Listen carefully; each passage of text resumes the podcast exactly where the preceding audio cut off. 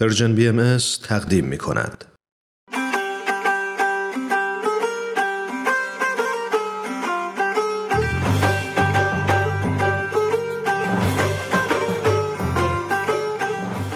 سربلندی ایران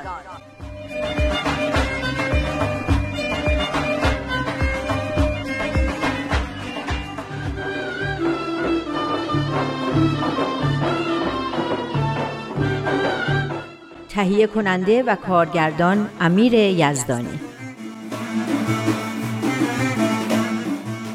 خب سمیه جان داریم کتاب سربلندی ایران رو می‌خونیم و اینکه ایران از چه راهی به پیشرفت و سربلندی می‌رسه تا حالا چیا خوندیم و به کجاها رسیدیم؟ جونم برات بگه که از بحران مدنیت در ایران، تصاوی حقوق زن و مرد، رفع تعصبات، استقامت سازنده، اطمینان به آینده درخشان ایران و نقش خانواده در پیشبرد تمدن بشری گفتیم و رسیدیم به بحث ثروت و عدالت. قبول نیست که اینطوری راحت فهرست کتابو بذاری جلو تو از روش بخونی یا این مباحث باید طوری تو ذهنمون جا بیفته که هر جا فرصتی به دست اومد بتونیم دربارش صحبت کنیم و آدما رو از این مسائل باخبر کنیم. بله می‌دونم. در واقع خوب که فکر می‌کنم می‌بینم اینا هر کدوم یه تیکه از پازل پیشرفت و ترقی ایرانه. همش در کنار هم تصویر آینده ایران رو می‌سازه. آفرین. این تشبیهت خیلی قشنگ بود. تیکه های پازل. اگه یه تیکش نباشه یا سر جای خودش قرار نگیره تصویرش درست در نمیاد. دقیقا.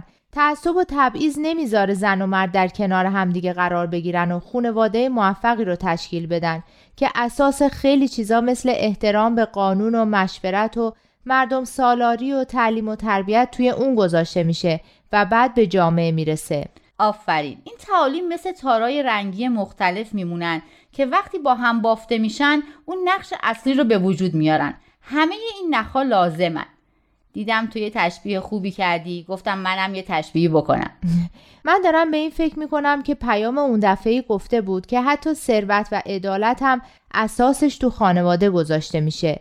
به خاطر بینش هایی که تو بچه ها ایجاد می‌کنه. همون بینش ها که گفتی خیلی مهم من از پولم بیشتر میارزن. چیا بودن؟ اولیش اهمیت کسب علم و دانش بود. بعد اشتغال مجدانه و صادقانه به صنعت و حرفه‌ای که برای جامعه مفید باشه. خیلی خوشم میاد از این عبارت. هم مختصره هم خیلی مفیده. مثل یک کپسول قوی و موثر مجدانه و صادقانه. اون همراه با روح خدمت هم یادت نره. اینکه آدم در هر شغلی که داره نیت و هدفش باید خدمت به مردم باشه. آهان این میشه مثلث موفقیت اقتصادی. جدیت صداقت روح خدمت. جوابم میده. همونطور که 160 ساله برای بهایای ایران که هدف انواع حمله و تبعیض و محدودیت بودن جواب داده. اینو گفتی که دیگه من نگم نمیشه وقتی اینا تو چارچوبی گذاشته بشه که هدف ما از زندگی و جایگاه مسائل مادی توی اونه همه چیز درست در میاد.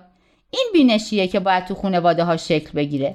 آره اینجا هم نوشته پاراگراف دوم از صفحه 49 خانواده محیط مناسبی است که در آن فضایل اخلاقی لازم برای نگرشی صحیح نسبت به منابع مالی و استفاده از آن می‌تواند شکل بگیرد.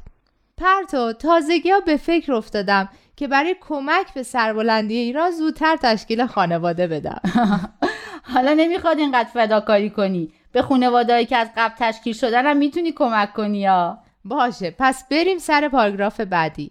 این پاراگراف میگه برای رسیدن به هر هدفی وسیله و اسبابی لازمه اما آدم نباید وسیله رو به جای هدف بگیره پول و ثروت هم تو زندگی وسیله است نه هدف کسب ثروت هم وسیله که هدفش مسائلیه مثل تأمین معیشت و ترقی خانواده خدمت به جامعه تلاش برای ایجاد مدنیت جهانی و خلاصه فراهم کردن زمینه برای رشد و شکوفایی روح انسانی. آره. اینا خوبه. پاراگراف بعدی که همون جمله مشهوره که هدف وسیله رو توجیه نمی‌کنه. بله. هر چقدر که هدفت خوب باشه نمی‌تونی برای رسیدن به اون از وسایل نادرست استفاده کنی.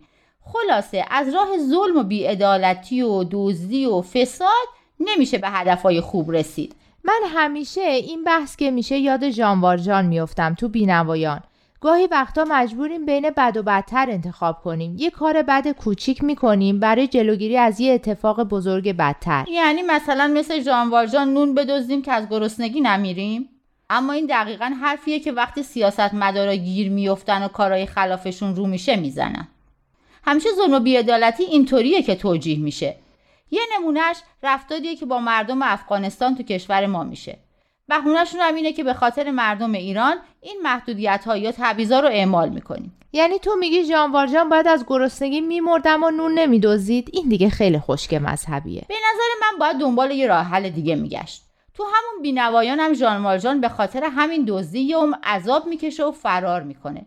آسونتر نبود که همون اول به جای رفتن به سراغ آسونترین کاری که به فکرش رسیده بود یه کمی بیشتر فکر می‌کرد و یه راه حل بهتر پیدا می‌کرد؟ اما خیلی وقتا هیچ راه دیگه ای نیست. به نظر من همیشه راه دیگه هست.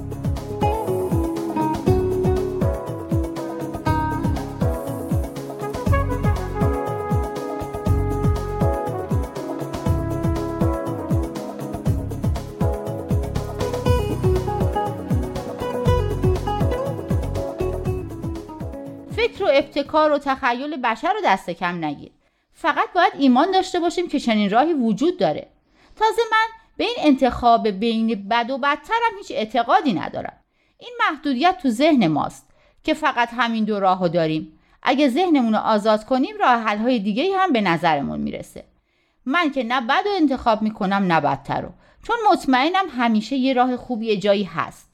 دنبال اون راه میگردم. تو چی میگی؟ من دارم فکر می‌کنم اگه واقعا حق با تو باشه و ما از این راه های کجی که فکر می‌کنیم هیچ چاره نیست و باید بریم نریم چقدر ظلم کمتر میشه؟ رسیدیم به پاراگراف دوم از صفحه 50 این پاراگراف رو یه توضیح میدی؟ البته اینو فهمیدم که گفته ثروت به شرطی خوبه که از راه درست به دست اومده باشه و در راه درستم خرج بشه. اون دنبالش یه خورده سنگین بود برام. دنبالش هم درباره همینه که ثروت رو از چه راههایی به دست بیاریم و در چه راههایی خرج کنیم خوبه. حضرت عبدالبها میفرمایند که کسب ثروت بسیار پسندیده و خوبه. اگه به سعی و کوشش خود آدم و از راه صنعت و کشاورزی و تجارت به دست اومده باشه. یعنی واقعا توی اقتصاد بیمار و خراب با سعی و کوشش میشه به ثروت رسید؟ می‌دونم که میگی میشه و بهایی رسیدن ها اما باورش تو شرایط فعلی ایران واقعا سخته. خب البته تو به چی بگی ثروت؟ من ثروت به این میگم که آدم علاوه بر احتیاجاتش هم مال و منالی هم داشته باشه. ثروت های خیلی زیاد و افسانه ای رو دیگه من نمی‌دونم میشه توی اقتصاد بیمار از راه های درست به دست آورد یا نه. باید امتحان کنم. آره اونقدر که آدم بیشتر از احتیاجش داشته باشه رو منم میگم میشه از راه حلال بهش رسید. اون ثروت های کلانه که نمیشه. پس برین سر اینکه ثروت باید چطور خرج بشه. اینجا هست در رفاه عمومی. اینکه نوشته جمهور اهالی به ثروت و غنای کلی برسن. یعنی همین دیگه درسته؟ یعنی همه مردم به ثروت و رفاه برسن؟ آره دقیقا. یعنی ثروتی خوبه که با ایجاد کار و آبادانی و باز کردن راه به بقیه هم کمک کنه به ثروت و رفاه برسن. یه راه مهمش هم همون مدرسه سازی و کمک به تعلیم و تربیت و ترویج علوم و معارف و اینجور چیزاست. کمک به خیریه هم بود. همین سازمان های مردم نهادی که تو زمینه های مختلف کار می‌کنن هم خیلی به حمایت مالی احتیاج دارن. من اگه پول داشتم حتما بهشون کمک می‌کردم. پس من دعا می‌کنم کلی ثروت پیدا کنی. اگه ثروت به دست آدمایی مثل تو برسه که اینجوری فکر می‌کنن همه به ثروت و رفاه می‌رسن. می‌دونی؟ ثروت باید به آدمایی برسه که فقط به فکر خودشون نیستن. مامانم که همیشه میگه اگه ثروتمند و دست و دلباز بودن و به بقیه کمک می‌کردن که پولدار نمی‌شدن. کمک به رفاه و آسایش جامعه این نیست که بری یه پولی بهشون بدی. اینطوری که بعد از یه مدتی تو فقیر میشی و اونا هم میشن تنبل و بیکاره. هر دو طرف ضرر می‌کنن. کمک به رفاه جامعه به نظر من یعنی اینکه مثلا کسب و کاری را بندازی که هم خودش به درد جامعه بخوره و هم یه عده بتونن از قبلش نون بخورن. یا همین مدرسه سازی یا مدارس فنی حرفه‌ای که افراد بتونن کار یاد بگیرن و درآمد خوبی داشته باشن. آفرین من دعا می‌کنم که پولدار بشی. تو هم قول بده که وقتی پولدار شدی اولا قول و قرارات یادت نره. دوما پول علکی به کسی ندی. اون میشه گدا پروری باید با پولت کارهای اساسی و ریشه ای بکنی. باشه قول میدم. تو هم از امشب دعاتو شروع کن.